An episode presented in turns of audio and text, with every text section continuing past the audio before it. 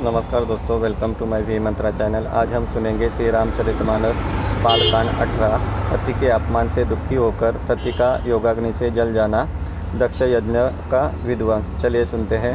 परंतु उनसे, शिवजी का अपमान सहा नहीं गया। उनसे उनके हृदय में कुछ भी प्रबोध नहीं हुआ। तब वे सारी सभा को हठपूर्वक डांट कर क्रोध भरे वचन से बोली, हे सभासदों और सब मुनीश्वरों, सुनो, जिन लोगों ने यहाँ शिव जी की निंदा की, या सुनी है, उन सबको उसका फल तुरंत ही मिलेगा और मेरे पिता दक्ष भी भली भांति पछताएँगे।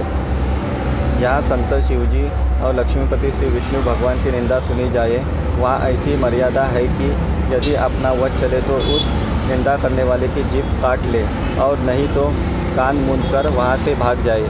त्रिपुर दैत्य को मारने वाले भगवान महेश्वर संपूर्ण जगत की आत्मा है। वे जगत पिता और सबका हित करने वाले हैं। मेरा मंद बुद्धि पिता उनकी निंदा करता है और मेरा यह शरीर दक्ष की ये वीर्य से उत्पन्न है। इसलिए चंद्रमा को ललाट पर धारण करने वाले ऋष केतु शिवजी को हृदय में धारण करके मैं इस शरीर को तुरंत ही त्याग दूँगी। ऐसा कर, कहकर सती जी ने योगाग्नि से अपना शरीर भस्म कर डाला। सारी यज्ञशाला में हाहाकार मच गया। सती का मरण सुनकर शिवजी के गण यज्ञ विध्वंस करने लगे। यज्ञ विध्वंस होते देखकर मुनीश्वर भृगु जी ने उसकी रक्षा की। ये सब समाचार शिवजी को मिले तब उन्होंने क्रोध करके वीरभद्र को भेजा। उन्होंने जहाँ जा, वहाँ जाकर यज्ञ विध्वंस कर डाला और सब देवताओं को यथोचित फल दिया। दक्ष की जग प्रतिष्ठी वही गति हुई जो शिवद्रोही की हुआ करती है।